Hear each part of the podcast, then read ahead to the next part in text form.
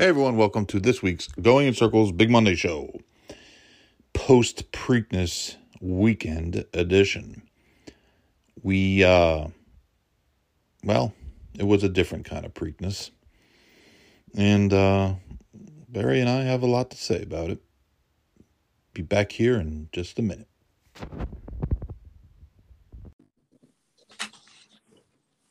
Is this uh Sniper Mars? yes, you put on a good concert. I, I put on a good concert on Saturday night. Nice job. Nice job. At least something came up positive. Oh, pardon the pun. Oh, Uh, from perfect. Saturday. that's that's good.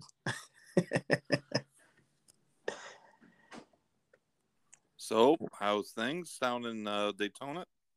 Uh, doing all right. Um, got a fever I can't shake, but other than that, we're good. Well, your squad, the Celtics, are playing like they got a fever. Yeah, they, yeah, they got no no heart. that's, that's their problem. They just got There's no blood pumping through them veins. By the way, Barry straight up Kool Aid, bro. uh, my dad, who's like a closet Celtic fan, has already given up and has moved on to uh, to Knicks off season.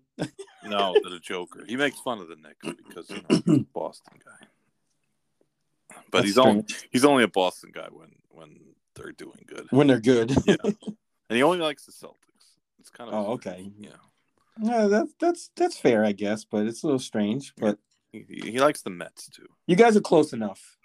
Yeah, You know what I mean? He likes, You're actually closer, aren't you, than the city? it's it's the same either way. Uh, three hours.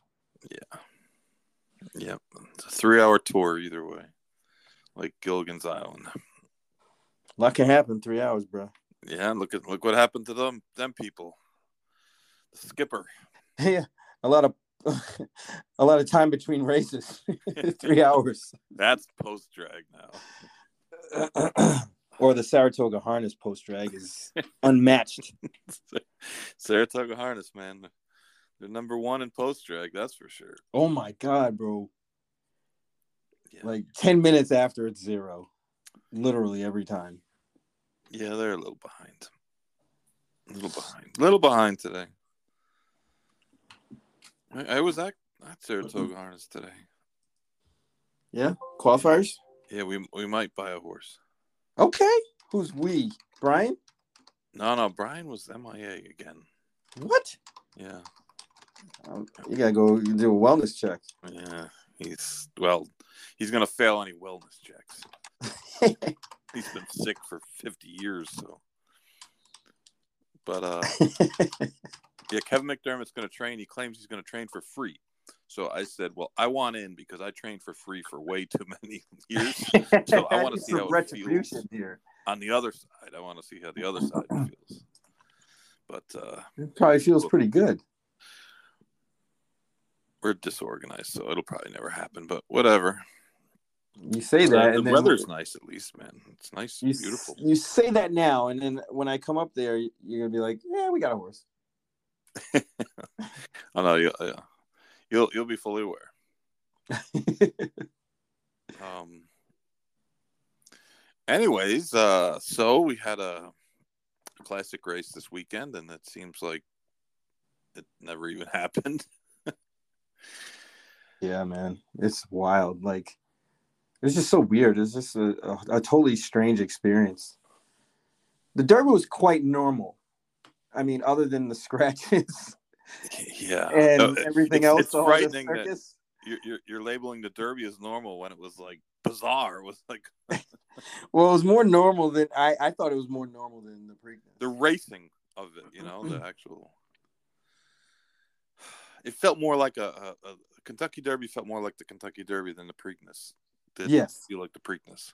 yes, Preakness. that's- I mean, looking at the field, I think did I say it to you?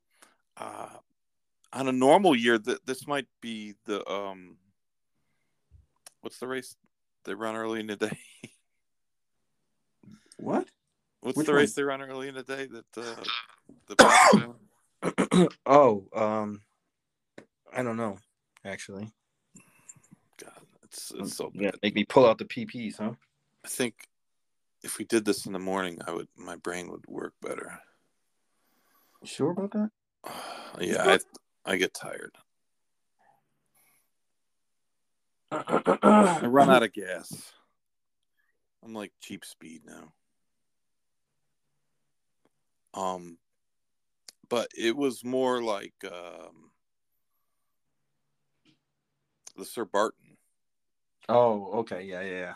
I mean, honestly, the the Derby or the Derby field, the the Preakness field looked like what usually we get for the Sir Barton. I mean, National Treasures was fourth in a Derby prep. Blazing Sevens was third. He wasn't a good third. Um, Red Route One ran in some race named after bathhouses, which is a little uncomfortable. Uh, Chase the Chaos has been was dreadful coming into the race. Um, Perform and, and Coffee with Chris are, are local horses, Maryland horses. I mean, that's not your typical Preakness field. Um, but uh,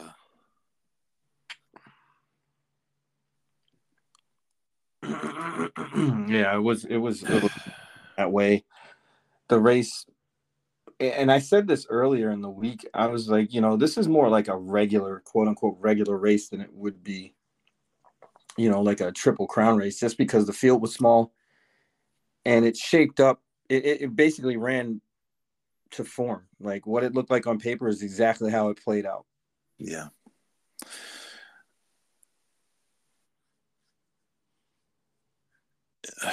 I mean, I, I just don't have much. I have much. I I don't have much love for National Treasure. I just don't think he's that good. I think he is going to be. No, he took he took a you know he took advantage of a, a, a great scenario, pay scenario, and and got it done. I I don't like him either. No, I mean, honestly, he probably would have won if Irad kept Blazing Seven straight. he was game. I'll tell you what. I I, I believe that you know he did show some gameness, and you know we had talked about it all throughout the the the lead up to the Derby. Was I thought the problem with that horse is he doesn't like to pass horses. No, yeah, he gets And, headed. He's done. You know, getting to the lead and getting a you know soft fractions. And honestly, I, I don't I don't know um I don't know John Salzman at all, and I was rooting for him, but trainers do this a lot, and and it makes no sense. If you can be on the lead, be on the lead, like ninety seven percent of the time. And if he was going to enter that horse in the Preakness, he should have been on the lead because You if would- you're going to take your shot, take your shot. But I, I would have liked to tell him before the race, Don, if you're if you're rating, just scratch, save your money. You you have no shot. Your horse can only win on the lead. You can probably only hit the board on the lead. You can't do anything off the lead. Why are you trying to take back? And you know, he affected the race in that a he let the one go to the lead, and people could say, well, he was going to the lead, blah blah blah blah. Listen, if the four leaves from the gate with intentions on going to the front, there's no possible way Johnny Velazquez is going to get in a speed duel with that horse. He's going to let him go. And then he's going to set up shop outside of him. He's not going to go 46 and change to the half with that horse. There's no, it makes no sense. Right. But they can read, they can hear. The guy said before, and sometimes connections do a little bit of, of sandbagging, gamesmanship. yeah, a little bit. You know, ah, you know, we, we don't need the lead, and then you know, tell your jock in the in the paddock, go to the lead. No, no exceptions, just go. go Uh, fast. The horse wanted to go. The jock was under instructions. I'm not blaming him. Um, was taking him back. In doing so, the horse was was getting out because he wanted to go. He wanted to run, and he took Blazing Sevens wide in the first turn because of that, and that affected the race. If you know, people talk about Irad, you know, bearing in this and that, in you know, I, I, I wasn't really great at physics, but as far as the other, as far as Irad came in, the other horse who beat him came in. So in the when you're running straight in the stretch, ground there's no more ground loss. So I, I don't know that that actually is true, but I know this: if he had been too wide in the first turn, he probably would have got ahead of National Treasure when he made his move. he was about four wide. Yeah. In that turn. And that was only because the four rated. And I mean that that just made no sense to me. I I don't understand. If if you're an owner, you're a trainer, and your horse has speed, use it. Use it. A cheaper horse, especially. Uh, uh, I don't. I don't mean a cheap horse, but a, a horse who who might be taking a shot in a race against more talented horses. Speed is your advantage. Getting in front of those horses is your advantage. They have to catch you. You're not going to outrun them. You're not going to beat them doing what they want to do. right. You can't beat them at their own game. Yeah. You got to. This idea that horses stretching out, because the distance was the problem for that horse. I mean, honestly, he doesn't really on paper and pedigree doesn't really look like a horse that that the mile and three sixteenths or, or, further is going to help. It, it, seemed like he was really more of a miler. But the mistake people make, and they used to make this a lot more, but we don't have two turn races that often anymore, so it's harder to make it. But if you're stretching out a, a speed horse, even if the horse is, is stopping going short, you want to be on the lead going long because of the fractions, the dynamics of the race work for you. You're not going to have to go nearly as fast going two turns as you are in a one turn race where the pace is just that much faster. I did very well, excuse me, in my career, early in my career,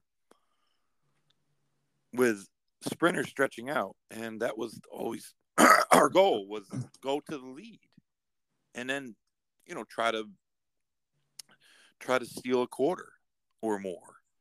And a lot of times the other jocks would see this horse coming out of sprints and they'd, let, they'd leave him alone. They wouldn't they wouldn't go after him too early because they said well well he was stopping going six furlongs. But yeah he was stopping going six furlongs because he was going 22 45 and in a two-turn race he goes 24 40 47 and change 48 it's it's a lot different. So, you know, the fact is that we don't see that many two turn dirt races anymore that aren't cheap claimers or um, you know, stake races. So it's it's something that it's an angle that, that didn't work anymore because you couldn't find the races. But um yeah, go to the lead. Speed is is there's not that many tracks that often that are anti-speed biased. It happens, but not that much. Not often. no. I mean, it's just like like New York in the turf races. You get races on the turf where nobody wants to be in the lead. Well, someone should go to the lead and open right. up a couple, and then settle and and try, sprint home.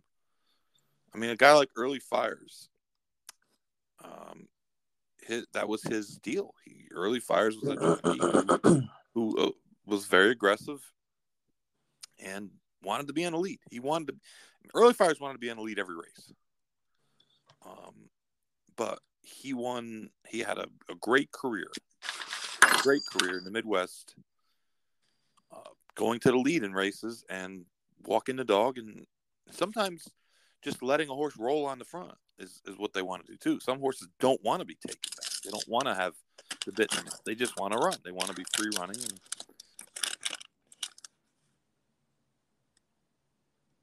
Of course they do. You've seen it. I mean, uh, you see horses that that have all the heart in the world when they're out there winging it.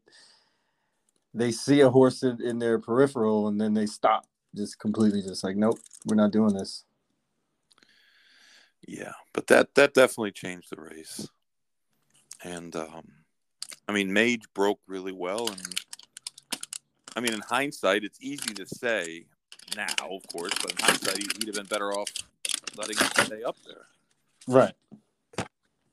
So, um, I mean, coming back on two weeks rest, And don't forget, he was coming back on two weeks rest. He was also coming back off of a lifetime top effort.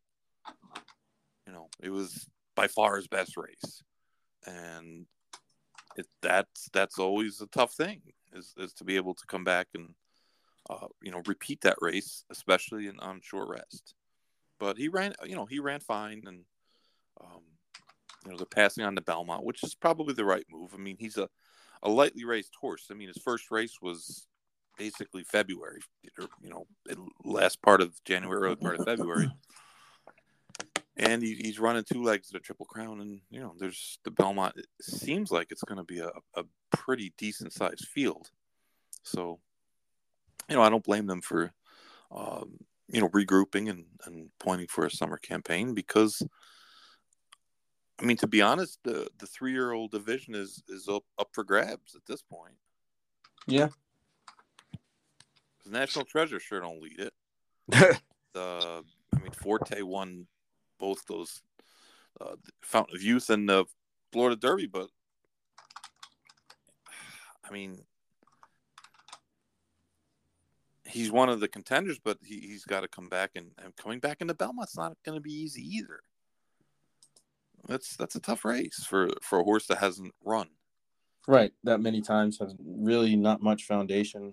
No, it's it's not an easy race. So, um, and and you know the mile and a half, I I don't know that he's particularly suited to it.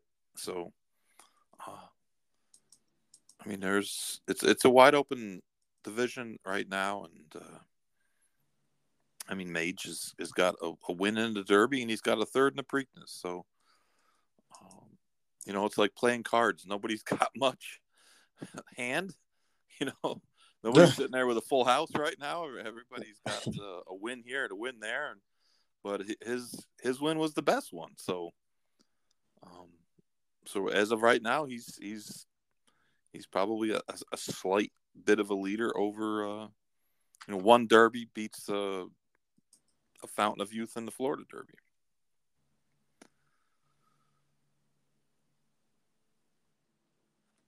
Yeah, I, that makes a lot of sense. but it won't it won't take much for a, a horse to seize control of the three year old dirt long division. I just have to win a couple races.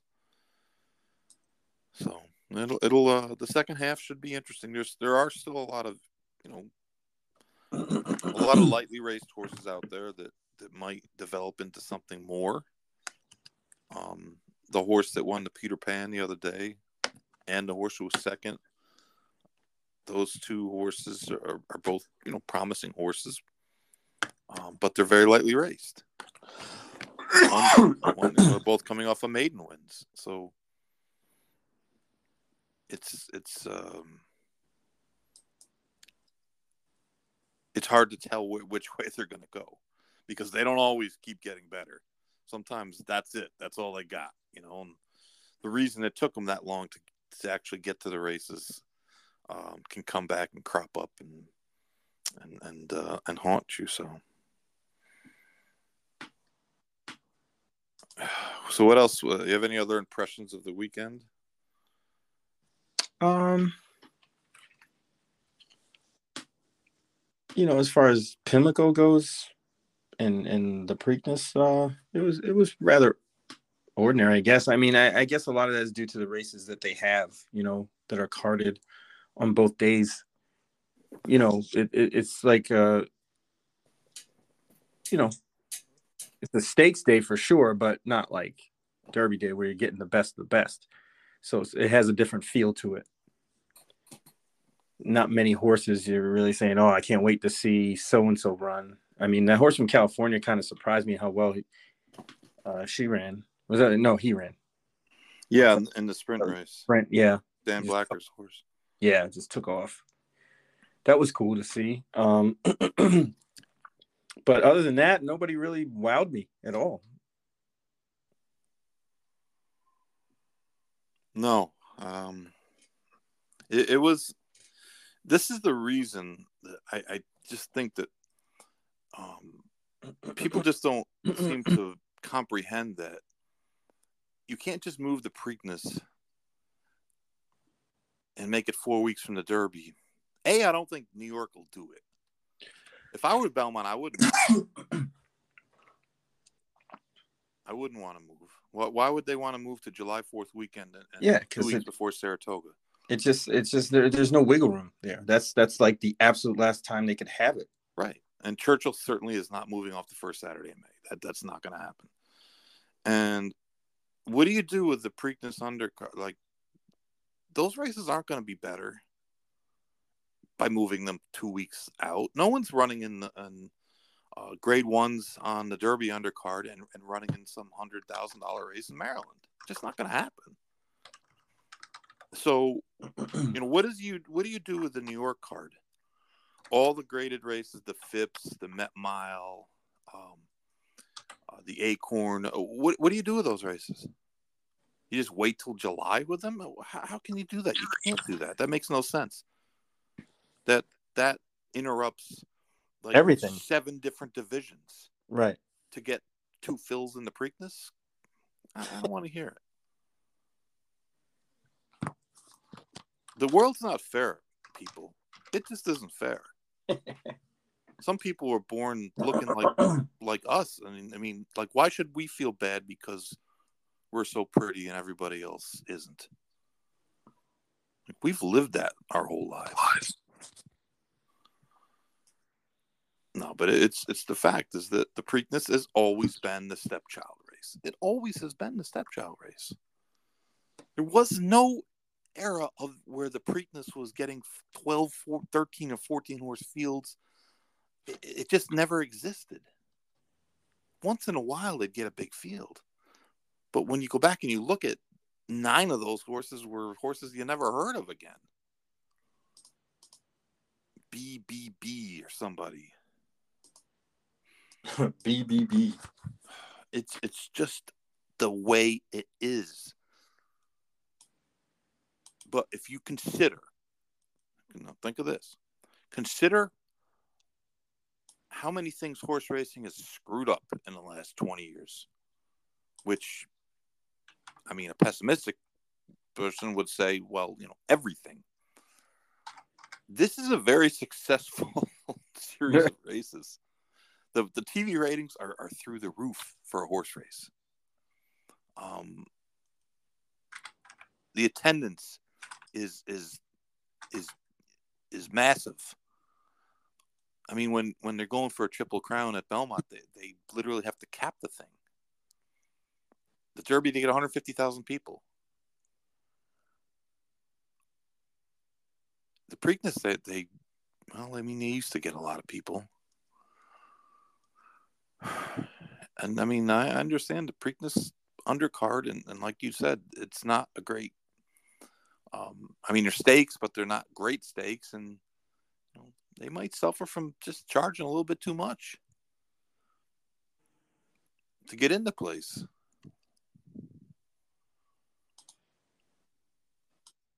Yeah, for something like that, I mean, essentially, you're not paying to get in the races; you're paying to get in the concert. Right. And concerts are fine, but they should supplement the races. They shouldn't be co-features. But I don't trust horse racing to do anything right. So to me, I would, I'd be, I think you're nuts. You want to move it. You know what? So what? You got to watch a seven or eight horse Preakness. You'll, you'll live. There's no sense in screwing everything up for that. Like I said, I, I don't see how New York and and Churchill, because Churchill has a bunch of stake races that they run at, at the end of June, um, that all of a sudden are, will be impacted by moving that. And I just don't think that makes any sense. And if people don't like it, don't like it. I don't care. But you're missing the point if you think trying to to raise the status of the Preakness, which will not happen by Yeah. moving it. It, it just seems screwing everything else up.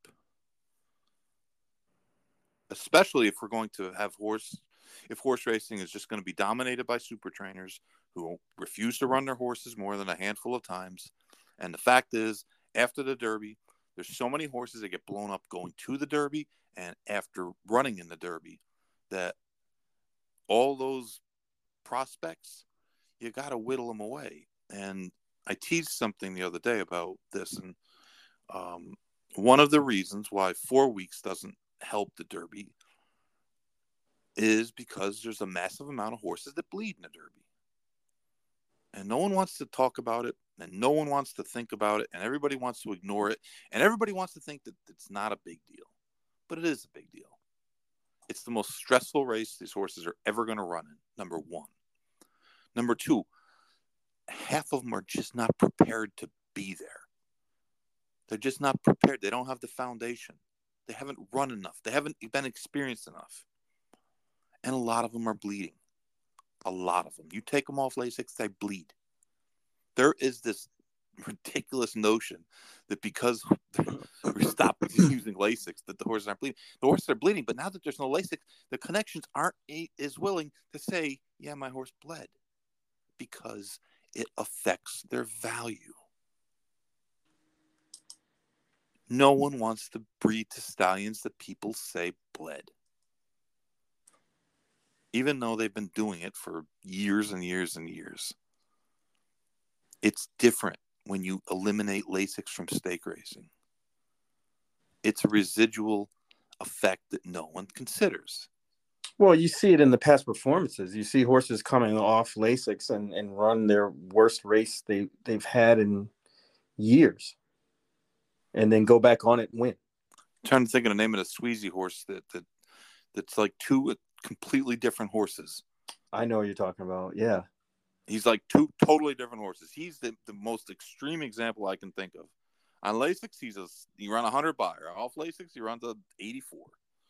I mean, it's not his form isn't even close, but but a lot of horses are bleeding. If you bleed in the Derby, you're not running back into Preakness in four weeks. You can't use clenbuterol anymore. No one's gonna do that, man. And that's what people just don't seem to get. If my horse bleeds bad in the Derby, I'm not running back into Preakness four weeks. What am I gonna do? Work, work him one time, a week out, and hope? I mean, that's what you're asking. It, it doesn't make sense. Well, yeah, because we saw what happened to Tyler's tribe and all that nonsense. Exactly. The Derby to the to the Belmont five weeks, you got an extra week. You got extra time. You can get two works in and not have to press your horse.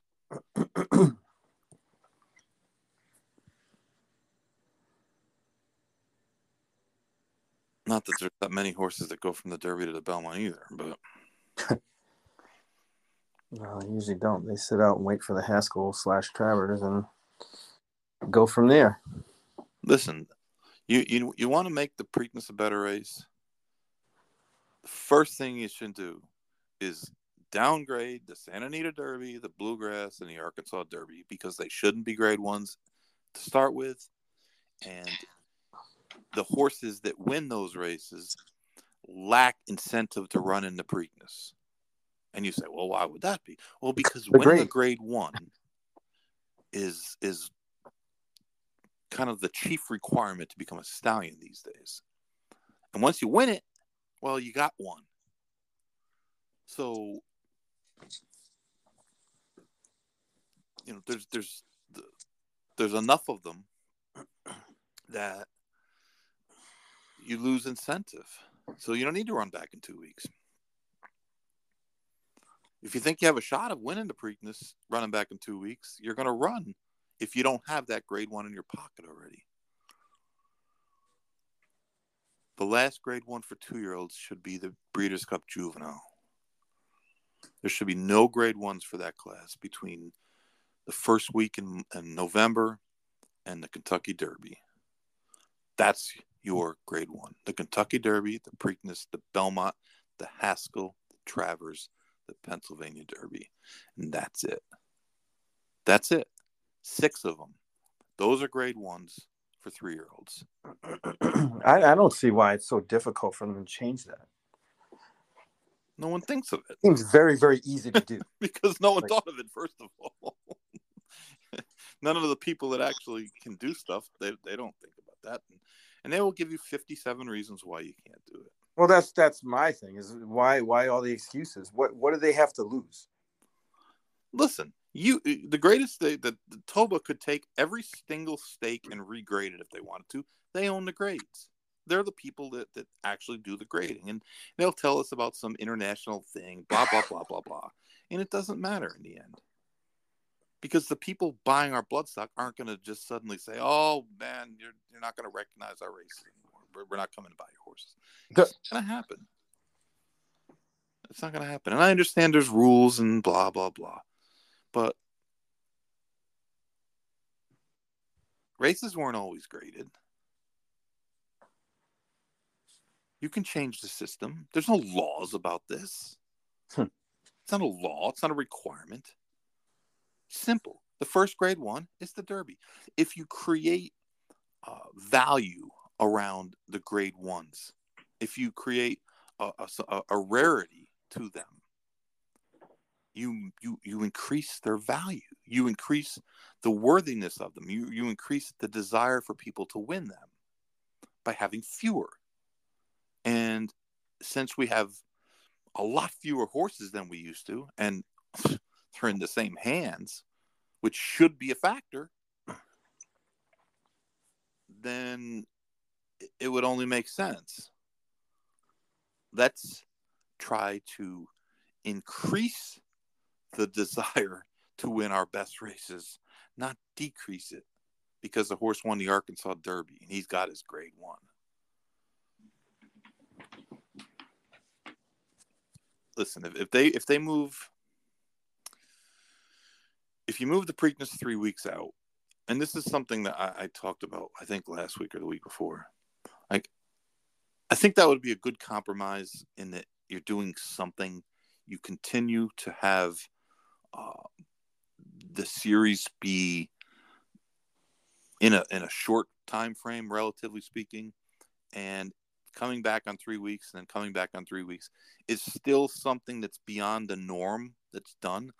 I just don't see why the, the Triple Crown won't just become three races if we spread them out a month apart. What? Why? What's so special about them now?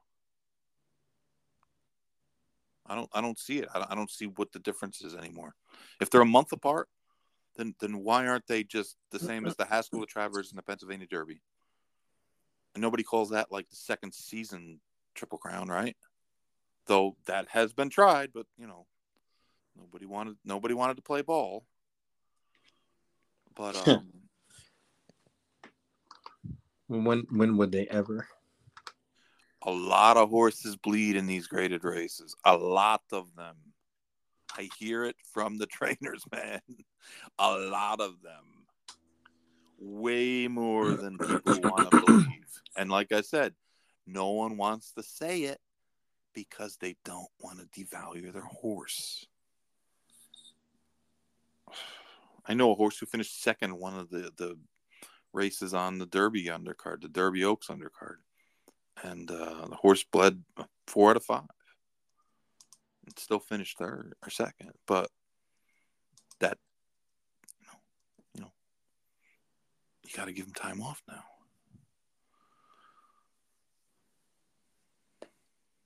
Anyways, anyways, anyways, what do you think of uh, Maple Leaf Mel? It's pretty good. It's a pretty good horse. Man. She ran them off their feet, kind of. I thought the two most impressive races of the weekend were both sprints. Yes. the uh, Maple Leaf Mel and, and then uh, straight out of Compton, whatever that horse's name is. Straight no chaser, homie. Yeah, man. Yeah, it wasn't a great field, but he drilled them. That's for sure. Yeah, it's nice. It's nice to see a good sprinter have speed. well, yeah. I mean, honestly, that was like we we've always well, we've been saying it for two years now that the, that division was kind of lost. At least now there's somebody to shoot for, right? That's that's the target. Yeah, right. Yep, California speed. That that was the old saying, California speed, and it used to be true, man. It used to be true. It used to be true, but uh, Still is somewhat. I mean, they run races differently out there a little bit. uh, it, it, it ain't the same.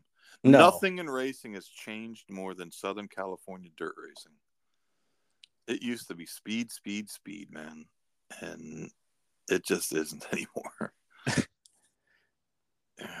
but anyways, um, we've made it about a half hour into this without mentioning certain guy's name that uh, brought a certainly evokes emotion from people. At the very least, no one's neutral on the guy except for me. Uh, Mr. Baffert made his triumphant return to the Triple Crown. And he also almost single-handedly destroyed it at the same time. yeah, kind of. It's bad when I'm watching a race and I see a horse bobble and I get like 12 text messages at the same time and and every one of them is like This isn't good. yeah this isn't good. That's what I got too. yeah like or or you know worse um it just kind of took the wind out of your sails and and this was not a, a really we talked about it on friday you and i talked and it was like man this is not even like it's not even a compelling weekend hardly right? I mean it wasn't like we were oh man i'm looking forward to this looking forward to that. It was just like all right run these races maybe we'll you know make a couple bets here and there and but nothing you know it, it just was a very bland uh Yeah, it was like a regular, you know, regular card with with the, with some stakes on it. You know, but but the Baffert situation with the horse breaking down and being on the vets list for being injected now lots of horses are injected and there's been literally hundreds of thousands of horses that have been injected that didn't break down the, the following month but when one does especially one trained by a person uh, of that high profile in a stakes race on the undercard of, of a classic race, it is a problem. Right. It's going to be viewed a whole lot differently. exactly.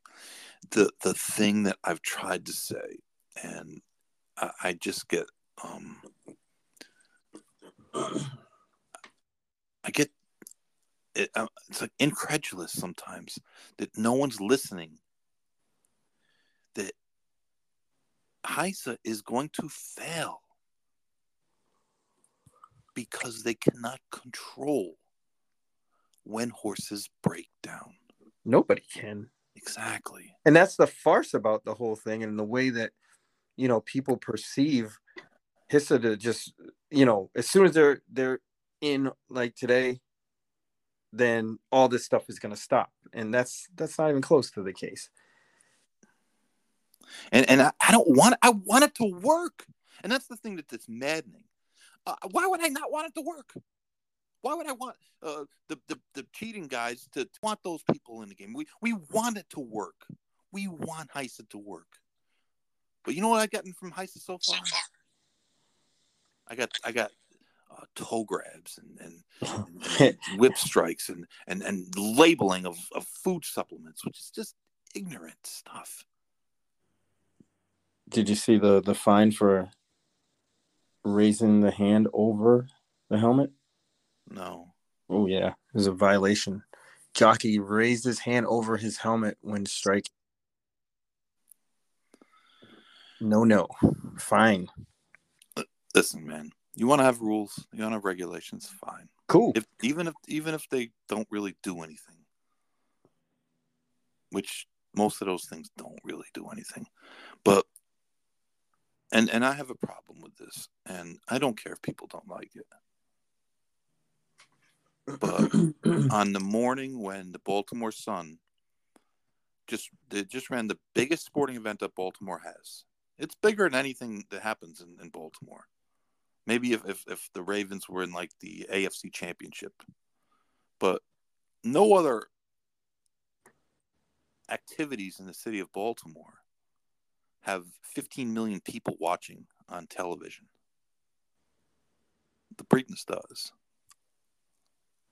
And it brings in hundreds of thousands of people. Uh, they bet millions of dollars.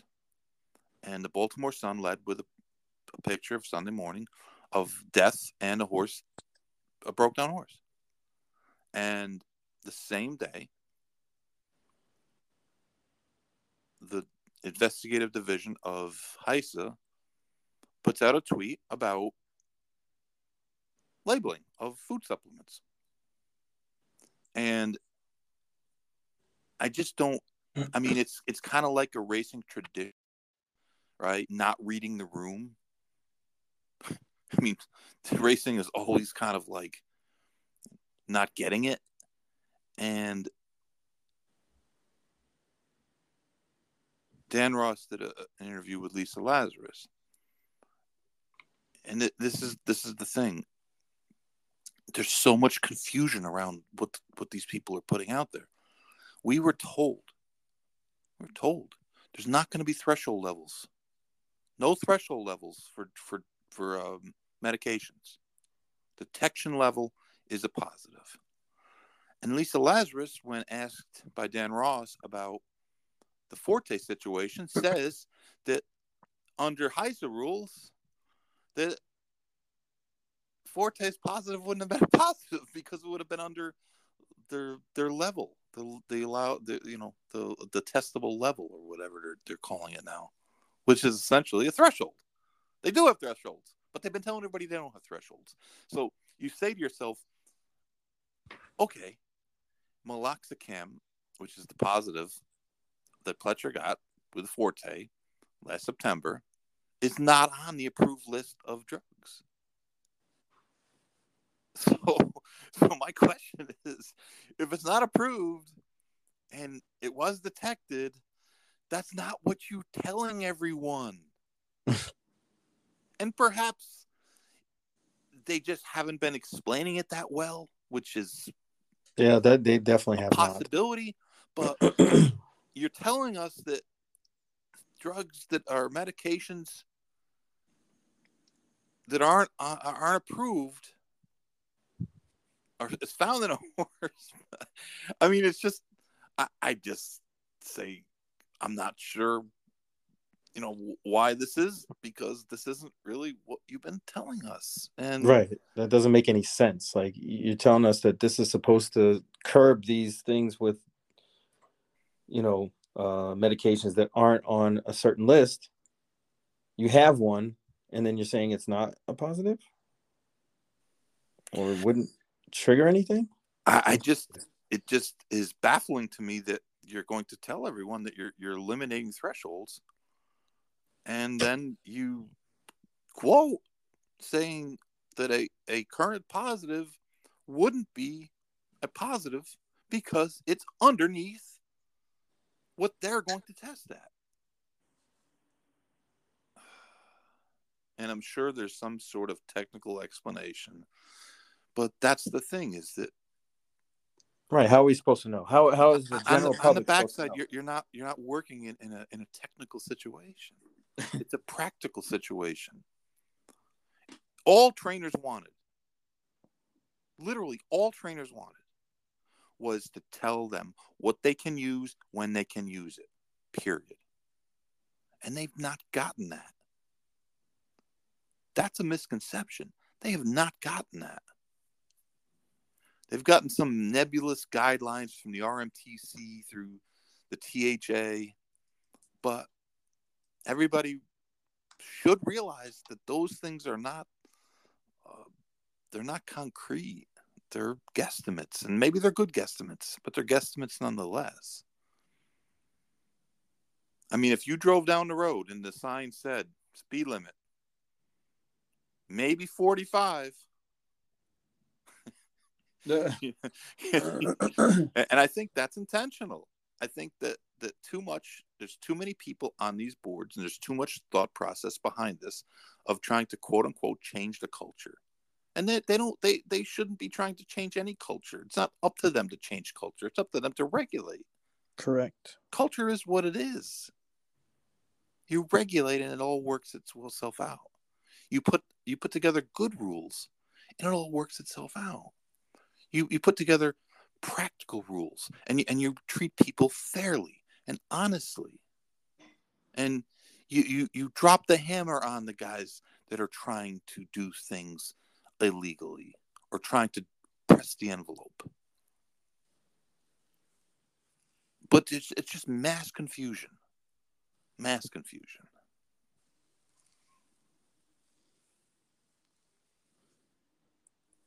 And pisses me off that everybody gets their clock turned back to zero today. All the guys with with a million positives, they're back to nothing. So, I, so anybody that worked diligently in their career to not get drug positives and not have issues and not have problems, you weren't rewarded. You don't get rewarded by getting horses. You don't get rewarded by, by doing the right thing. And, and that's one of the reasons uh, Dan Wolken in the USA Today wrote a good article about about Baffert. And he basically said, and, he, and, and, and by the way, he didn't mention HISA at one time.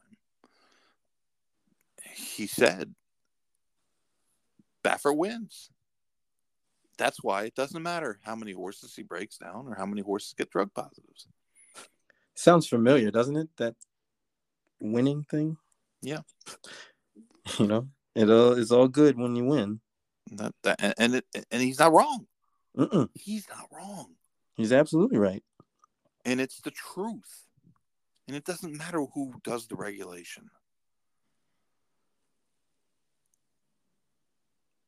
And it shouldn't matter. The regulation shouldn't be this this uh, mountain that the industry needs to climb and conquer. You're not going to conquer it. You can't conquer regulation. You can't conquer regulation of anything. There's always a loophole somewhere, some way. I mean, laws. Uh, there's this idea that oh well, it's a law now, so everybody should just get behind it. Right. what about all the laws the IRS passes? You all get behind that? You all root for them? Yeah. Hey, IRS. Yes, yes, yes. Garnish my pay. Garnish my pay. So we can give more money to the politicians to squander. And that's exactly what happens. Mm, pretty much. but I, I just don't understand why this needs to be cheerleaded. It needs to be pointed out every time they make a mistake so they can fix it. Yes. And I think that's that's where the, the reasonability comes, you know, should come into play, like common sense, where, you know, of course this thing is not going to be perfect. You're having a whole bunch of people that don't know what they're doing, don't know a sport really, relying on information from God knows where to implement this huge endeavor to to regulate a sport that's, you know, not unregulated, but very sparingly in, in a lot of ways where you know the screws aren't tight.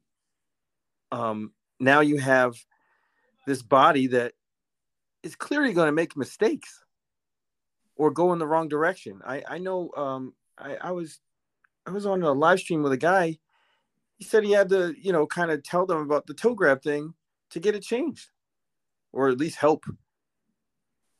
You know, he's like, this is why he had to show them, like you know, horses could slip on a wet track or what have you, in order to understand why there's traction on the back of the, the, the shoes. I mean, and then they they just kind of scrap that whole idea. But of course they're gonna they're they're not gonna be perfect. Um, and and it, it just it's it's really wild to see people like oh well you should just you know get behind it. Well, questioning it isn't not getting behind it. It's trying to make as best as possible. It's a federal law. What what's there to get behind? Right. It, We're not the FBI. Well, I mean, it, it, you know, people for whatever reason in the sport think that you know you have to cheerlead it, like you were saying. I mean, uh, that doesn't make any sense. You should scrutinize it as much as possible, so so you make it as best that it can be. And without questioning things that are going on, that's never going to happen. And just go along with whatever they say. all these things get challenged. Like whenever there's laws and things like that that that are pretty broad and wide sweeping, there's usually a challenge in court. The Wall, the Wall Street Journal the other day did a little short little piece about about the law and, and about how the Supreme Court is jonesing to get a case in front of them um, under these circumstances. And and this wouldn't be a be a great case for them that they want that. That's, That's gonna happen. Yeah. It's inevitable. I mean seems know. like it. And and I I'm not I, don't have any legal expertise other than what I'm told by people who do. But it's it's it's just strange. I, I can't argue the constitutionality of the law. I, I, don't know. Right, you don't know that. I don't know anything about that. All I know is that it is it does make me uncomfortable that uh, a federal program is being run privately and being funded privately because whoever pays you is your boss essentially. I mean in any situation whoever pays you that they're the ones that call the shots. Right and it opens it up to for corruption and all kinds of things. And and the FTC, the ftc the federal government they're not paying for this. The jockey club and somehow the breeders cup and somehow the ntra i don't even know the ntra had money like that. But they're they're the ones paying for this until they get their funding mechanisms working and and and and, and what have you. Yeah, good luck that, with that. that. That doesn't seem like a federal program. No, it's, it seems like a private entity running. It is. It essentially is a private entity. Yeah, and and it's just it, it to me it's an uncomfortable situation because people are mad. People get mad. They're going to say, "Oh well, you know, those guys are haters." And retribution's a real thing. They can't really do anything to us. Get get mad. Can't fire us. We don't we don't have jobs. so you know, if they stopped us, if, at least if they stopped me from betting, well, thank you. um, but but what I you know, and we're joking, but the the thing is that it, it's just like there's a lot of things that the people should have been brought into the fold and they've made mistakes they shouldn't have made. And I just don't have a lot of confidence in in in it. And I mean, the people that are, they all seem to be kind of like, you know, optimistic but cautious. I'm not optimistic, but I'm cautious hmm. because everything that racing has tried to do fails because it doesn't understand what the hell the goals are. And I don't think that the goals that are stated in public are really the goals for this. And that might be my own paranoia. But well, I mean, some you kind of have to question like, to, to not bring experienced people into the fold. And I don't want to hear about the regulation people because they're part of the problem, man. They're part of the problem. We all say, right. Oh, that's how we got here. oh, the, the state place. by state regulation sucks. And what they do, they brought in a bunch of people that work under that. Right. That, that's how we got here in the first place. Yeah. You know, it's like, oh. And like I said, man, we want it to work. Oh, definitely want it to work. But, but you know, you go through people's tack rooms and and and and seize uh, herbal medications because they claim to do something and not actually worry about what's in the the the, the jar even if it's legal even if it's innocuous no no no that's going to be a violation. So people that never had any violations they're going to suddenly have violations because of because they tried to do something to help their horse. And to me that's shitty. That's shitty rules. And that that just is creating problems where none existed. There was, there is no problem with labeling of non-medication um, supplements. That is a made-up rule. If I've ever heard one. Who no gave that idea? That that's my thing. It's like, why would exactly. they think that was the thing to do? Makes no and, sense. and listen, there's a lot of other technical things, and just nobody, I'm sure, wants to hear about it. But but we want things to do good, man. But this sport is getting to a situation where it it can't go back. Right. That's what I was saying the other day. Is that we've gone too far to go back, and almost gone too far to keep going forward. And and it's just getting into that deadlock situation where it just doesn't it just doesn't look good for the future. Right now, I mean, shit can change, of course, but it would take a lot, and I I don't see it right now. But you know, maybe a year from now we'll be having a different conversation, but I don't think so.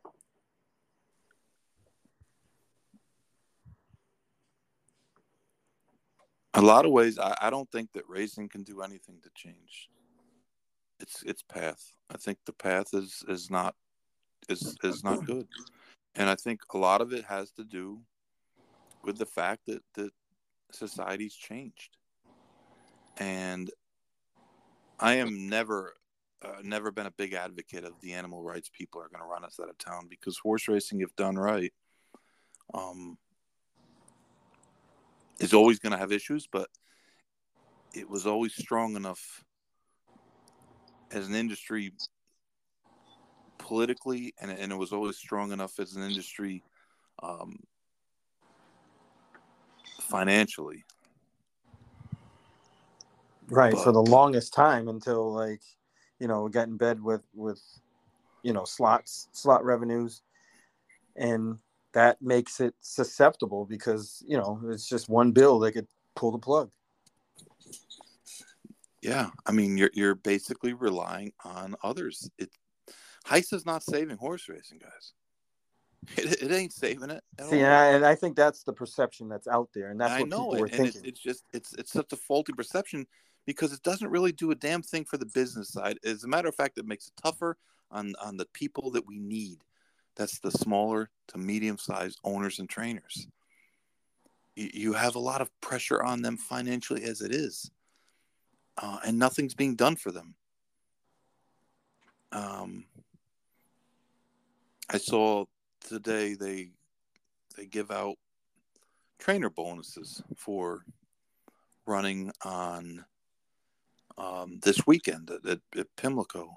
Mm. And they're pretty generous bonuses, and it's all going to. They all went to big barns. Graham Motion won the big one, and um, Brittany Russell and Maker and and Chad and and I think if if I was a regular, you know, still training, and I read that article, oh, I'd be fuming, dude.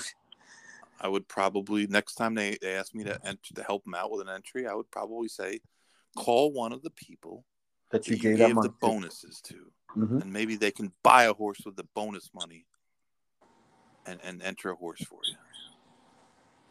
I know why they do it. I, I get why they they do it, but they don't read the room, man. Shut up about it. We don't want to hear it. Don't put it in our face. The big trainers, oh, they win the the participation award. Yeah, they win the participation award because they have all the horses.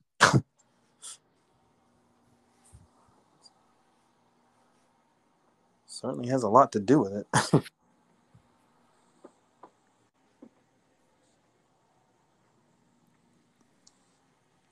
It's uh but but HISA is not going to help the business of racing, man. It just isn't. All the idea they have about oh well, it'll do this and it'll do that. None of that shit's going to happen. I remember when they got rid of when when steroids when when we, we you could give steroids anytime. Like Rick Dutrow didn't break any rules when he gave steroids to Big Brown. He broke no rules, and he wasn't the only one in that race that gave them and people freaked out about it and you know they more or less outlawed steroids and it's not that you can't use them you just can't use them close to a race. I mean it's it's like three six months now so um but i remember when they were you know lobbying to to do away with them. And a lot of the echoes of those hollow words that they used they resonate with me, man. I remember when they told me. a guy told me, "Oh, it's gonna change everything for you guys." What do you mean? Oh well, you know, some of these guys are giving these horses tons of steroids. I'm like, yeah, and well, we're gonna get rid of them. And I, and I said to him, I said, dude, most people are using them. I know. It's like everybody's got those. Those guys aren't winning because they're using steroids. Like steroids are actually, you know, they're not. It's not heroin. When used properly, it's it's beneficial for horses. I understand why you you, you know you're you're gonna not allow people to use them. Number one, because they abuse them, and number two, because of, of the negative connotation of the word steroid. But but let's be be serious here. This isn't going to change anything. It's not going to change anything at all. Matter of fact, if anything, it'll help the the bigger trainers because they've got more horses and they have more money and they have more resources and they have more ability to give their horses time off if need be or, or try a, another therapy of some sort. And unfortunately, I was right. I wish I wasn't, but I was. The, the top guys won more. They win more now than they ever did. They win more. Not that didn't didn't level the playing field. Just like not one just bit. like taking away Lasix, it, it doesn't it doesn't level the playing field. It unlevels the playing field. But that's the thing is so much is done in racing, and it's based on on faulty um, hypothesis. I mean, it's just faulty. It's just not right. It's not true.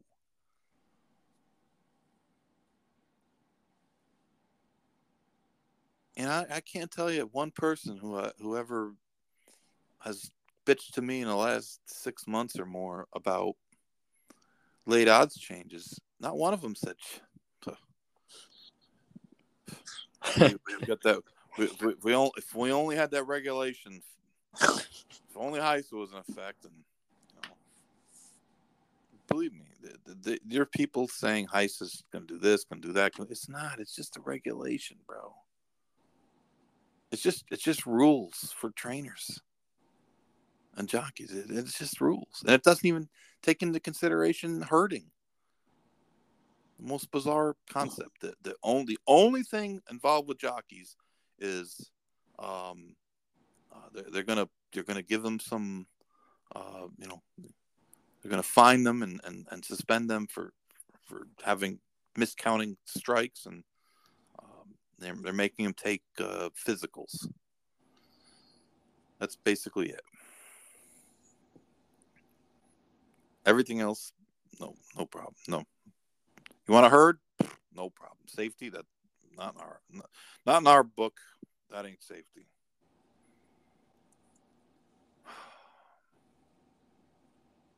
It's in the name, right? Yeah. Yeah, man. Yeah. So, do you anticipate it being quiet over the next couple weeks, at least till the Belmont, with the new protocols in place? I, I really don't know. I mean, like I said, it, it gets more confusing by the day. Uh, if you're going to be in an environment where there's no threshold at all and simple detection, because detection can be a it's hard to describe how small or how low the levels can be tested for now. Like picograms is like it's it's hard to like grasp.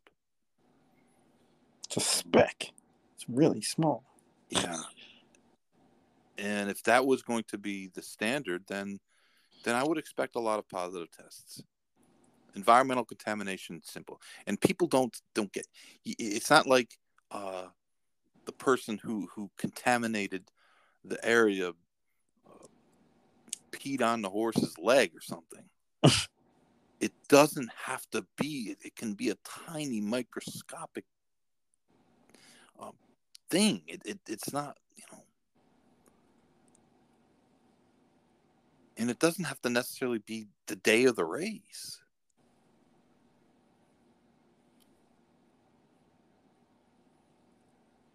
Usually it's not. I mean, that's like too late by that point.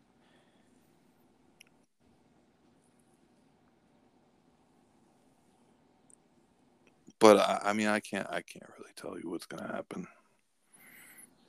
And a lot of the, and, and this is the other thing in the beginning, you know, they they preach transparency, but it's really not very transparent. It's not really transparent. I mean, it might be a little bit quicker, but that's why it's so strange that they have so many groupies. I think it's like a lot of things, Barry, in racing that people believe what they want to believe, even if it's like, you know, wrong. right. Inherently wrong. Yeah. They they believe what they want to believe. They don't believe you know what the what the facts and figures say. They they believe what they want to believe. I guess that's that's like it. I mean that that's everything in society these days, right? I mean, you have people that are terrified. Oh my God, migrants are coming to our our area. Right. Yeah. Who the hell do you think's been bussing tables? or mucking stalls? Yeah. or, or, on these construction sites, or, or uh, you know, uh, uh working on these farms. Who do you who do you think's been doing that?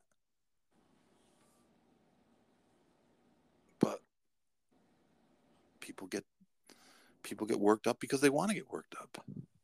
Just like in New York right now, everybody, all the counties are, are declaring a state of emergency. What? Um, because of migrants being relocated into their counties. Why? You want to know why? Well, I know why, but no, you just... don't. You, you bet you. I bet you you're wrong on the reason. Why do you think it is? Because they're scared. No, it's nothing to do with they're scared. You know why they're declaring states of emergencies? Because under a state of emergency, oh, more money eligible for funds. Money. Yeah, I was gonna say it's either scared or money, but exactly, it's dollars. It's always dollars. Fun. That's usually the catalyst for anything that's done. Exactly, and and that's like, and every, but all the people are all riled up about it, and it's like, oh my god, there's a state of emergency. Yeah, yeah, because they want funds. They're going to bring 25 migrants. They'll immediately find uh, they'll jobs, find work for for Steve Asmussen and Todd Pletcher. Like, we have migrants come to to the to the area every year. Hello.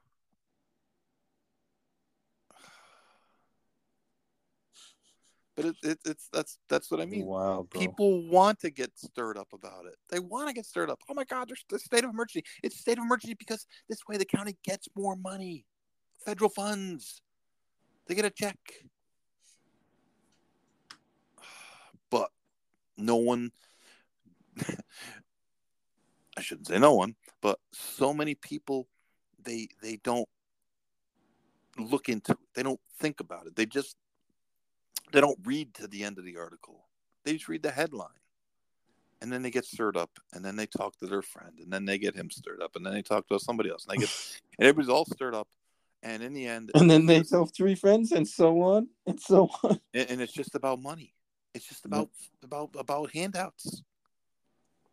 There's nobody that looks for government handouts more than than state governments or, or county governments governments are, are looking for more handouts than, than any other governor governments do. Way more than people. They all want these grants and bonds and this and that and the other thing. But that goes back to people believing what they want to believe. And horse racing is, is not any different.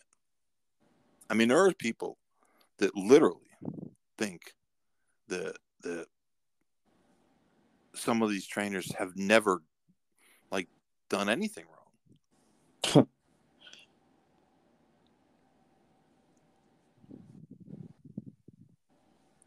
they really believe that. I mean, they, they actually believe like everything's is is is is a lie and they're framed or this or that or the other thing. And then there's the the opposite side who thinks that every trainer is is got a chemistry kit in they're garage. Yeah, you know I, that that really tells me a lot because uh, clearly that person didn't meet a lot of trainers. No kidding. You know, one of the the fallacies of the backside that you get on on, the, on Twitter and, and social media more than you get in person, but um, people don't understand that the vet groups that work on the backside, the veterinarian groups, that they don't just have like one client. Like the group that works for Todd Pletcher, uh, Yarborough, that they have like five or six different vets, and they probably have 30 clients. They probably have 25, 30 trainers in the backside that, that they do the work for. Not just one.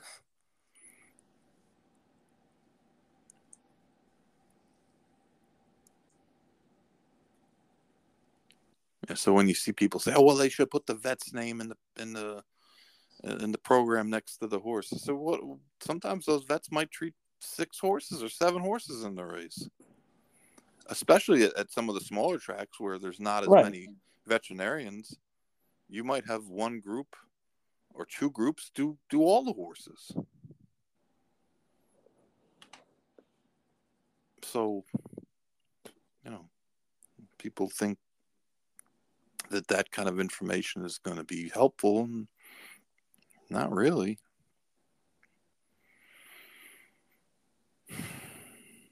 You know, just I, I don't see why everyone gets up in arms because Forte had a positive in September and they didn't hear about it. Be like, all right, well, what difference does it make?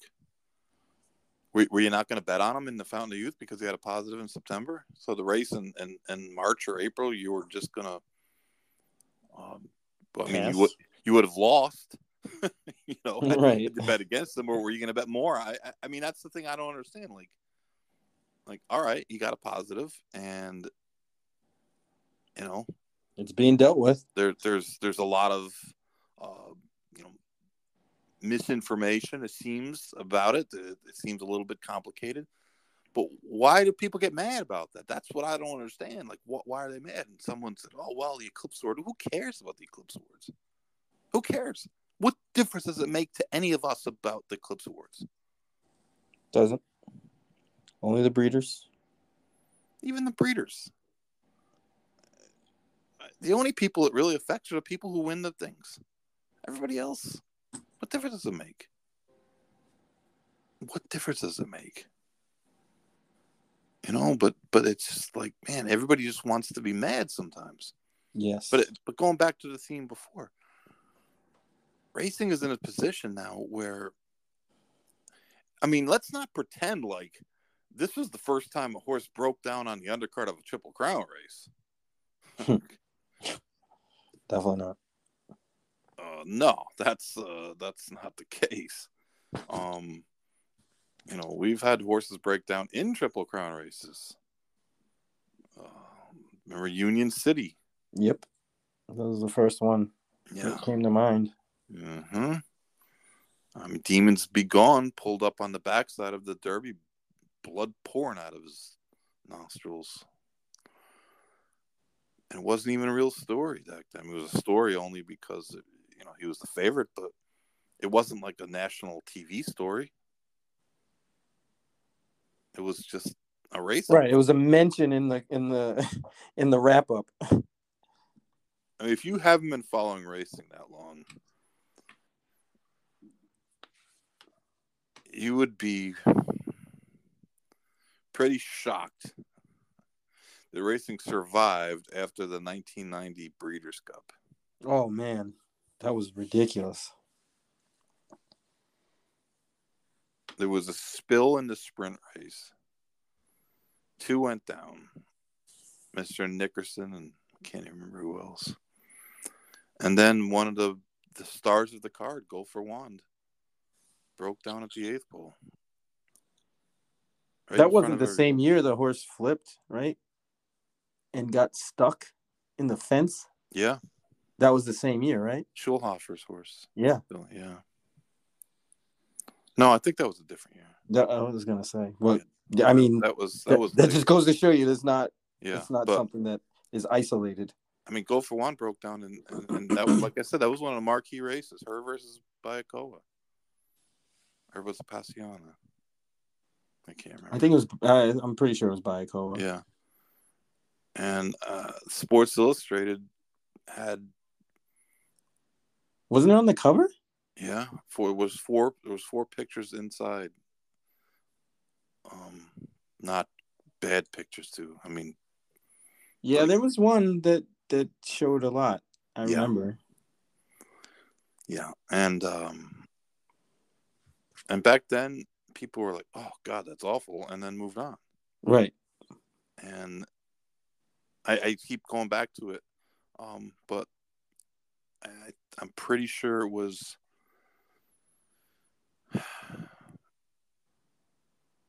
The 89 it must have been 86 it must have been 86 because 89 was was at Gulfstream that was Mhm. Easy Goer That was the special two day meet they had. 88 was Churchill. 87 was was uh was Hollywood.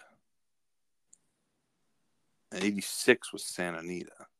85 was Aqua. Aqueduct, and eighty four was So Hollywood. 86, Lady Secret. I'm pretty yeah, I was pretty sure it was 86. Chris McCarron was involved in a, in a race and a spill on the backside of Santa Anita, going into the far turn. Uh, and the horse went down hard, snapped his leg, and McCarron went down and broke his arm. A couple horses went over the top of him. Um, it, it was a it was a really bad scene, a really bad scene, way worse than Saturday, like um, like much worse. And McCarron wound up doing TV for the Breeders' Cup, which back then was one day, just on Saturday, Mhm. and uh, they showed the spill Oh, a bunch of times. three times from three different angles showing like you know him what what caused him to not be riding in the races. They showed the thing. They showed the head on. I mean it was just part of the game. And as part of of society's um accepted it as such it was accepted as such. And that's just not true anymore. And that's not anything the horse racing did. That's the Right. horse racing did not change the way society views things. This is what I'm trying to say to people that there's nothing we could have done. It's it's more about think about how terribly people treat each other these days. Huh. I mean, there was a video um, going around a couple weeks ago about these people beating up this old lady, and everybody's filming it. Right. You know, they're all taking pictures on their, uh, you know, they're all they're all videoing it. Nobody's helping the lady. But eh, but that that's our society. But when it comes to animals, it's over the top Off limits. it's it's gone it's gone so far over the top that um it, just is you, you'd need a sci- what are they called uh, to kind of explain why this is. That people have less regard for humans but way more regard for animals. Um that's not racing's doing. And I, i've said this before on the show.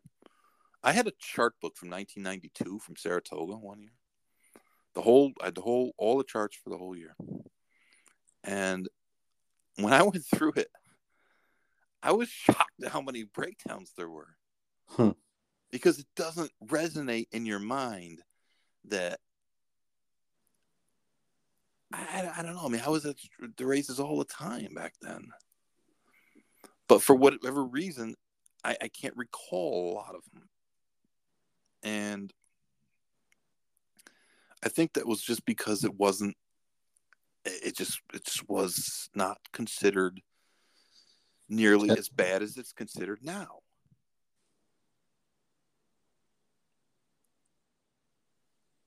And that's not a societal thing. I, I don't think it's it's a it's a racing thing at all. But the problem is that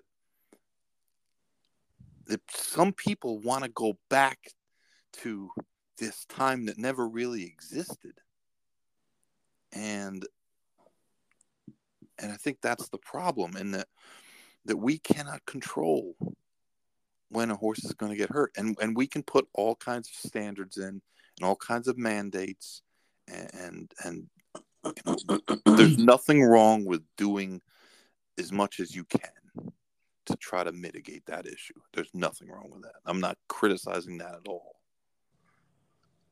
But some of the numbers that are out there are false.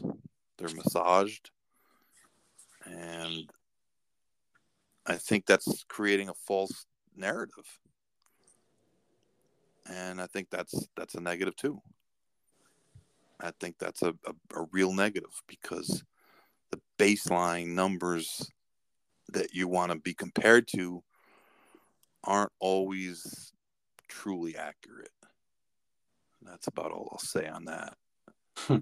but if an investigative reporter started digging into some of the situations about those numbers, it would be really bad for horse racing. Put it that way. But you brought up a good point that our biggest jurisdictions are completely dependent on alternate sources of revenue. And they don't have to stay with us. There's no requirement saying that they're going to stay. And everyone could say, well, it's the law, but laws change, Yeah, they, they change those all the time. especially when you're talking about money. And for whatever reason, the states have always regarded gambling money as theirs, which to me has always been kind of unseemly. Um, but the tracks and to a lesser extent the casinos um, were always so busy kissing their ass to get approved that they never pushed back on that.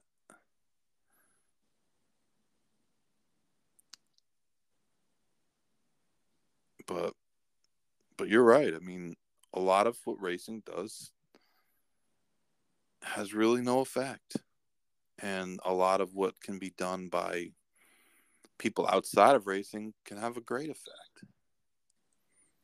And I think that is really why um, not trying to strengthen the game, not trying to expand and trying to grow, um, ignoring their core customers, uh, letting the backsides, you know, turn into this have and have nots.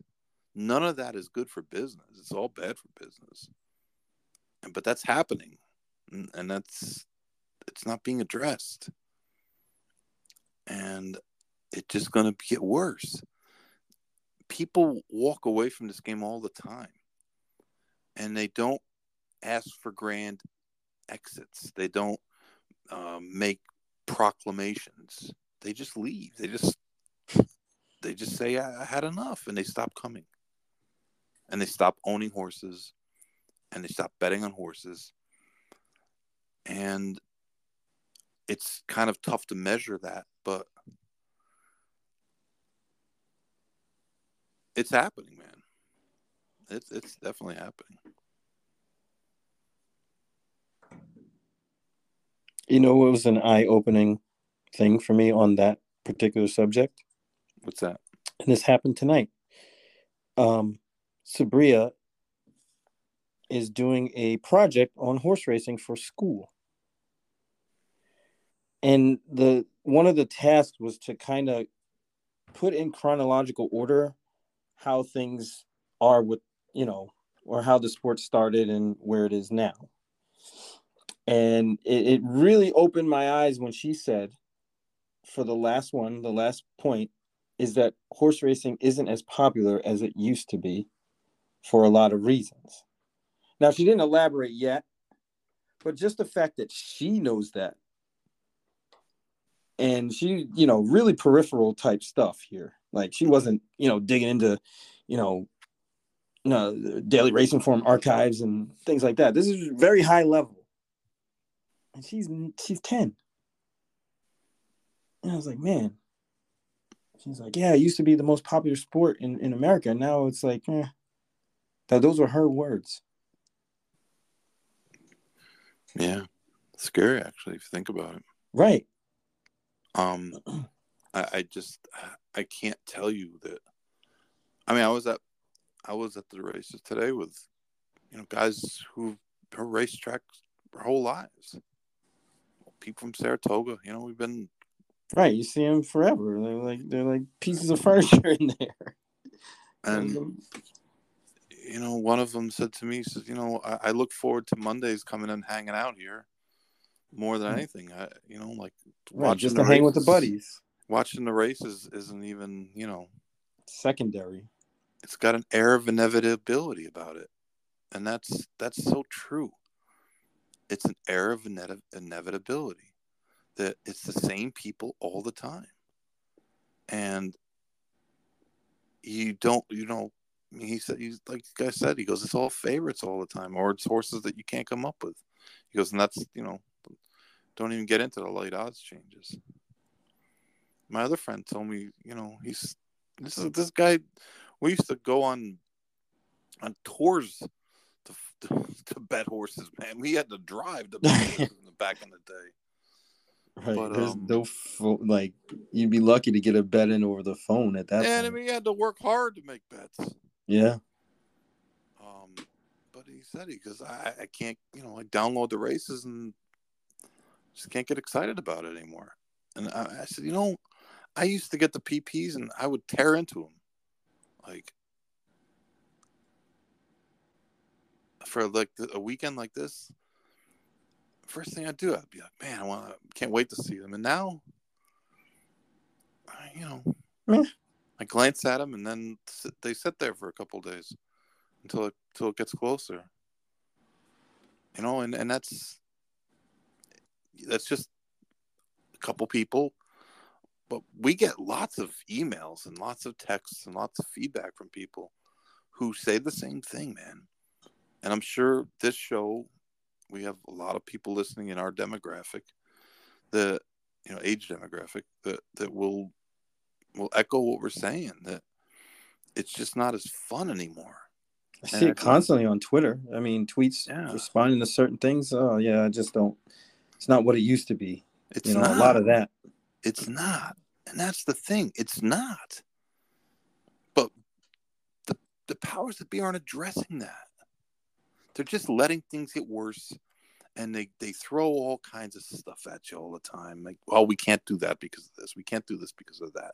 Oh, it's a business and oh, you know, this we have to be fair and uh, and it's just like, man, I I get new people are the goal in some ways getting getting new eyes and, and bringing new people in but if you lose all the, the, the old people if you lose all your, your your current customers if your current customers become your past customers you're never going to get enough people to replace that the ones that they have i mean they they, they struggle to to attract new people and and yeah the Preakness is a party and I see guys having fun and and that's great. No problem. That's what racing's supposed to be. But that number is smaller and smaller and smaller. And the people don't come back. And how can you ask them to come back when when we have all the issues that we have and and in the end our racing our product just isn't very compelling. It's just not that good. On a day-to-day basis, it just isn't that good. What did I tell you about Hawthorne yesterday? Yeah, I, I hear you. I, I just don't understand how they're in business. And it's nothing against them. It's just a situation that they're in. I I looked at some of the cards, man. I, I want to like support a track that's trying. They're trying. I yeah, they're definitely they're trying. trying. No know? problem, man. I'm not not not no problem. Like, yeah, way to go. That's that's what tracks should be doing. I just have a hard time, you know, handicapping the races there, and that's that's a, that's a me thing. That that's not anything but I just don't have that much familiarity with the guys, and you know, most of the racing is cheap racing, and I'm just not very good at it. So, I mean, I, have kind of gravitated away, and um, and like I said, no offense, but I just I mean, that's something that's changed too, in that you used to not have as many choices as you have now. And now we have all kinds of choices. So you don't have to bet. it used to be, I mean, going way back, you had one card. Right. That that's it. it. The one that you're at. The one that you're at. You got. you know and and you might you know back in the early 90s you get one race from a big track a stake race especially during the summer.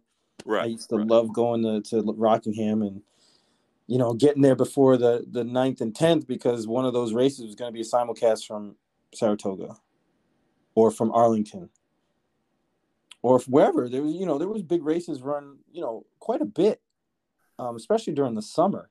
So you get a lot of those and you know it was an attractor but then that quickly turned into full card you know like really fast um and then you, you started to see things change a little bit mm-hmm.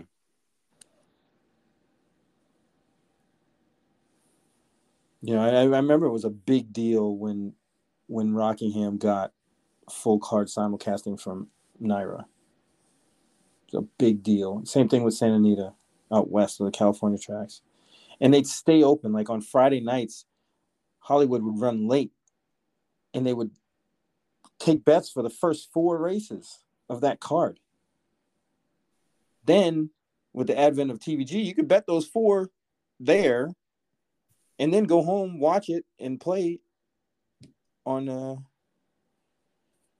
TVG. Or you bet. That's how it started.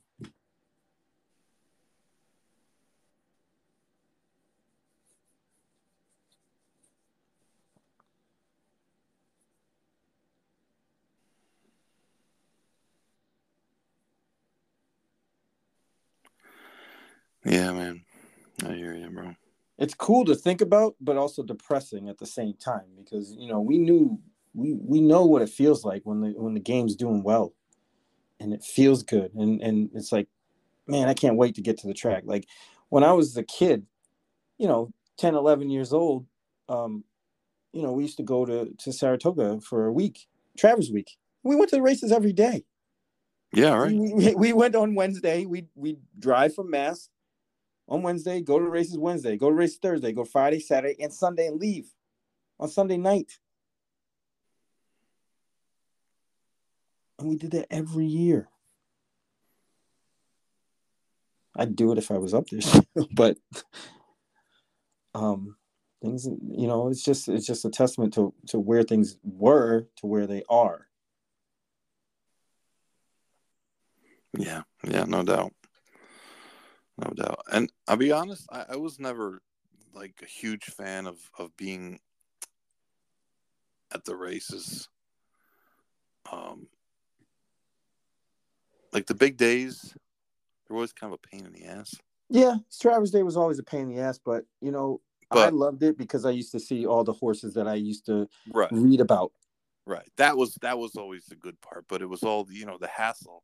I mean, I, I would be perfectly fine on, on, a, on a Monday at Saratoga.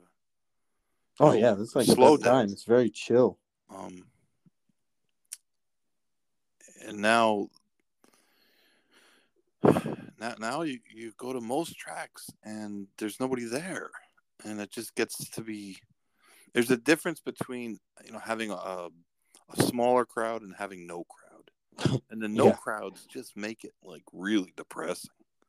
Um, it just is not, you know, Well, like it just again, it's just not it, just just something that, that that's lacking well, about back in the day, having nobody there. you know, I used to go to like Rockingham was my experience. I mean, it really was, and and I used to go up on on Mondays. They used to run on Mondays. They used to run a uh, early Monday card, not early, but afternoon, and there'd be a decent crowd there for a Monday afternoon.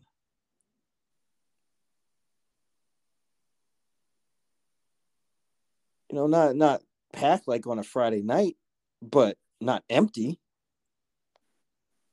Right.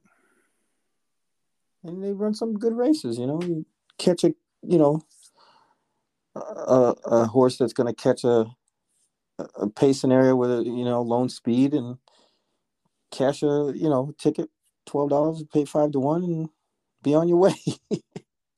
Yeah. Uh, that's one of the things I used to do. I used to just scan the the the entries, looking for horses that I wanted to bet back. hmm I mean, I still do that to a certain degree, but it's just not the same. It doesn't have the same feel. No, you know, uh, I was talking about this today um, with someone, and they brought it up a good point, and they said, you know, the races at Belmont haven't been all that great. You think? You know, thinking about like going, looking forward at Saratoga, with Ellis running for as much money as they run for, and Colonial now being a Churchill property. Um, you know, perhaps we don't see nearly as many Kentucky shippers. We we haven't. I mean, I think Brad Cox had like twelve horses at Saratoga last year, and you know, guys like Rusty Arnold who used to bring you know the whole barn. Um, I don't think they are. You know what stands out about that is again when I was a kid, I used to buy the the Jim Mazur's Saratoga handicapper, and he used to have all the stats on Kentucky shippers, on Massachusetts shippers. You know, he used to have all the stats for like three years in there, hmm and you know it was just oh man, it was I used to love that thing. I used to beg my mom to buy it. I was like, please, because they had it like you know, leaving the track. They had a little merchandise counter where you Yeah, get, like yeah, ashtrays and and shot glasses and stuff like that. And and in there they had like, you know, little Peb portraits, little little prints, right. or Peb right. Peb drawings, and then they have the book. hmm And I'd be like, every time we go there, I was like, Mom, we got to get this before before August. He's like, I don't know when it's coming out, but I'm gonna I'm gonna get it. I gotta get it.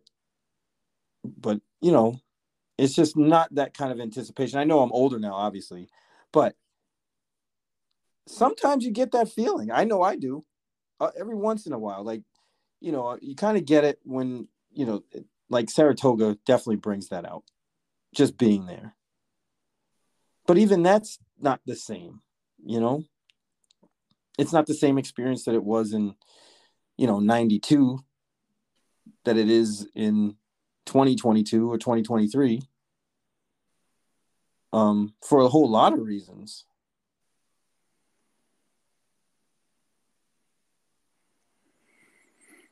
Yeah, horse racing is a game that really needs a fundamental Overhaul or something. Yeah. It's a just gotta reset. And if that's it's just- possible. I don't know if it's it's possible. just never going to get it because people don't get it and and uh it's not it's not what you know I'm trying to think of the way to put this without being uh, i mean i already threatened to punch somebody today so happens. um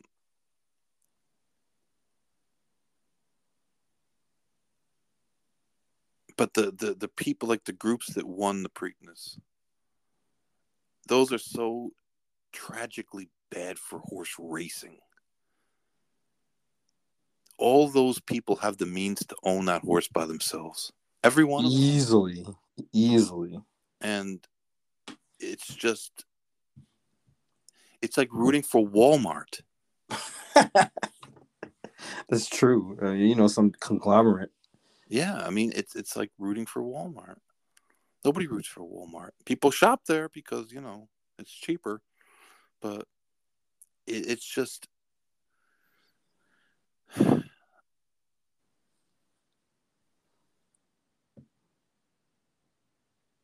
that that word that that whole that that that quote got me today an air of inevitability Hmm. And it just that is such a good way of putting it because that just seems like that so much we don't know anybody who's racing a saratoga this summer or what you know what race they're pointing to and blah blah blah right we know chad brown and todd pletcher are going to be the two leading trainers in one one way or another if it rains a lot Pletcher will probably be the leading trainer. If it doesn't rain a lot, Chad Brown will probably be the leading trainer. That's it. Two guys. No one else has a prayer. It wasn't like that. And for the younger people, if you could just, if you could, we could bring you back for just a day to see how great it was. And and Barry and I, we don't go back to the seventies, you know. Yeah. Like Oh, even the early '80s are a little fuzzy for me. Um, until I found you know, until I found the ability to to get out of school and get you know they, they started having full card simulcasting. Um, that's kind of where I pick it up, but it, it was there was so many you, you could have 10 12 15 different trainers be the leading trainer at saratoga based upon how they did or how the chips fell now it's two guys a revoked trainer wins the stupid Belmont and, and Aqueduct races meets now. Trainer doesn't even have her license anymore. It's revoked. Training on an injunction. And she's killing it. Yeah.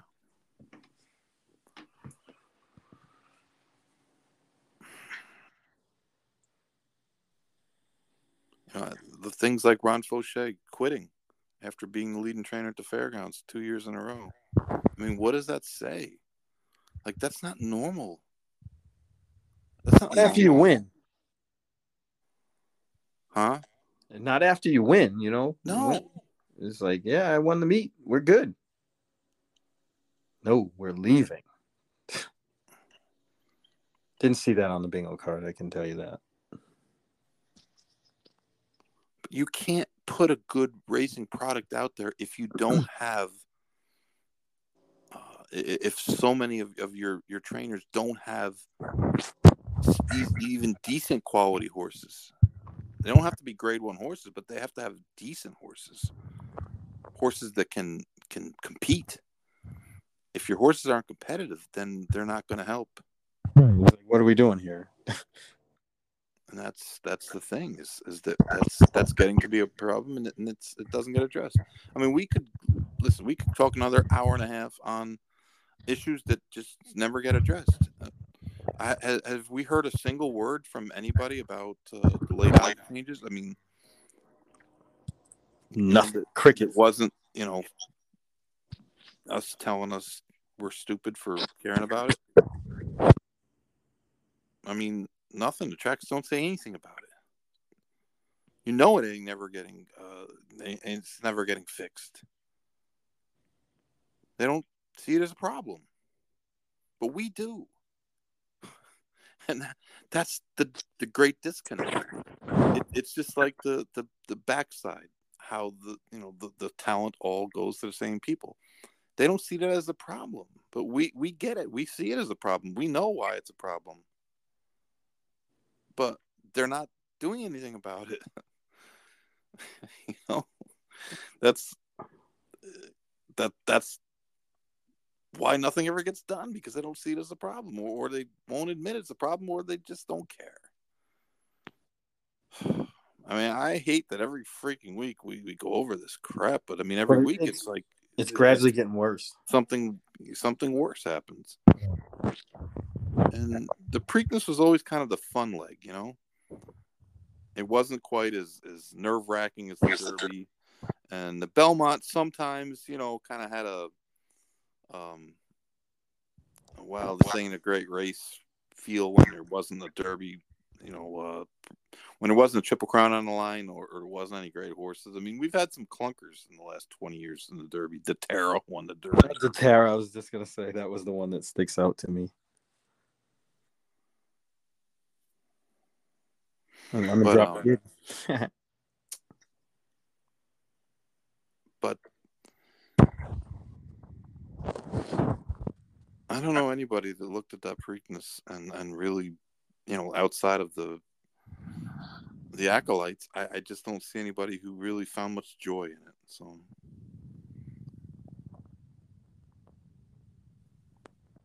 like I said, it was it was like a regular day. You know, yeah, a regular day that a lot of people played Pimlico that normally wouldn't play Mid Atlantic Racing.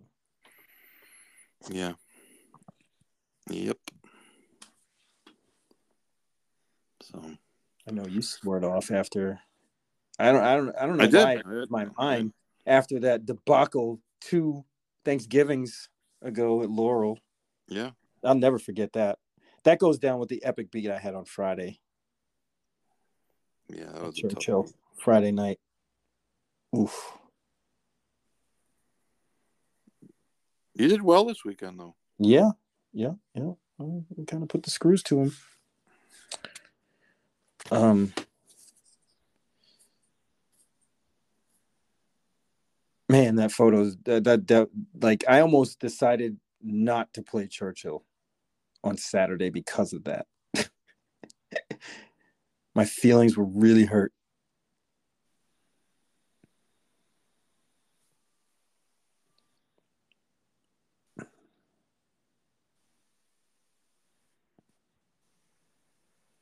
But I did, and I conquered on Saturday.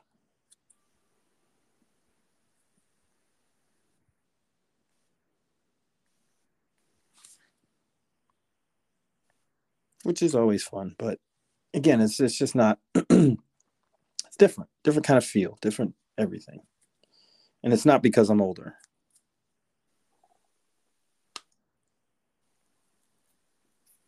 Yeah, no, I hear you, man. I hear you.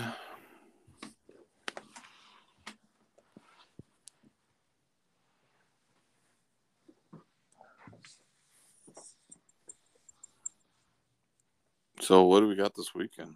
I don't even know what the hell's running. Oh, my race, I think, is coming up. Uh oh. The Pennine. Oh, that's right. This weekend. Can someone please explain to I me think- why this race is still named the Pennine Ridge? I think we should go to Belmont and get picket signs and the whole nine. I might, I might actually, uh, you know, what? I might do that. It's worth the three hour drive, bro. I'm down with horse racing. I just don't like the Pennine Ridge name. You're gonna be out there. Hell no, we won't go. Right? yeah, we're showing solidarity with the, the Hollywood writers and and the people who write the names for the stakes. You got to do hey, that. hey, Stake, Ho, stakes ho. name. the Pennine Ridge has got to go. hey, hey, it's got to go. that's you'd be the only guy out there. it would be yeah, it would just be me. I, I do like the other. I, you know, they pay protesters all the time now, so that's what I would do. I would, I would Oh, you grease them with a with a twenty. I'd have to make the signs and stuff. Pennine Ridge, thumbs down. Who's Pennine Ridge anyway? Yeah, a picture of him with a you know like a do not. oh man. Uh, well, we've rambled on. I was gonna say it sounds like a wrap up to me. Yeah. Watch the end of this basketball game. Yeah.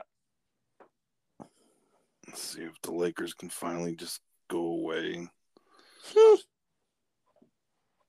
I'd say that's more of a certainty than the Celtics.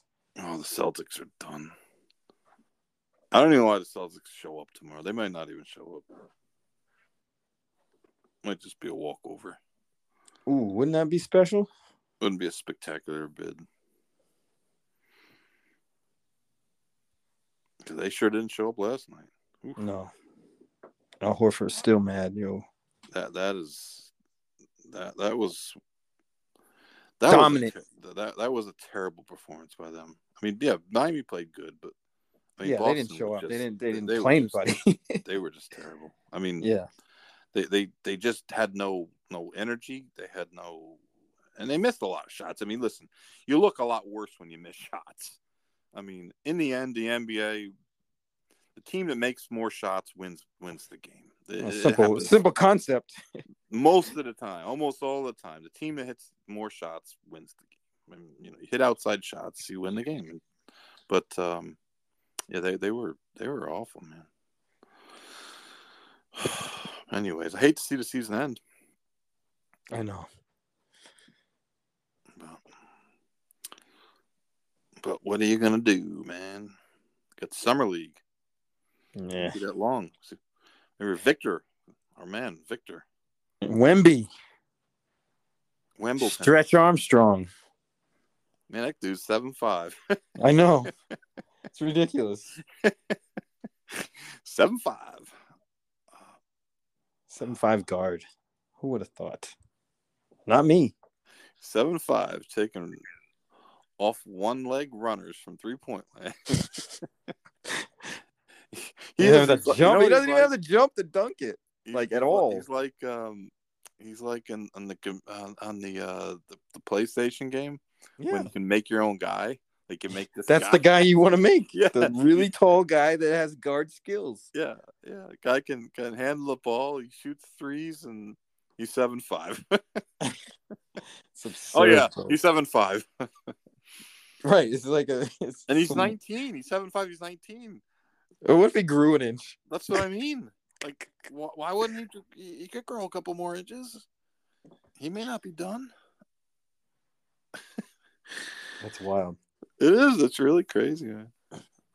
It's really crazy. Anyways, we thank everyone for listening. Someday we're gonna buy some stuff and we'll give it to everybody, but but it ain't gonna be tonight. Yeah. Baby steps. Three years in. days. But I can tell you this: when we do finally get some swag, it's gonna be stuff you can be proud of wearing. It's not gonna be clown stuff. We should have. We should put the logo thing out to the to the people. To the See people, if they can come out so come up with something. to the people, to the peeps.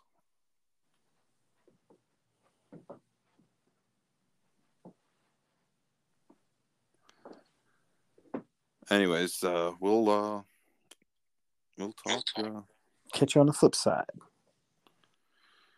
yes, sir. All right. Thanks. We do appreciate people listening because, uh, you know, we appreciate it. We do. Mm, We certainly do. We will talk to you next week. Hey, if you haven't done it already, it's time for you to sign up for the Going in Circles Digest.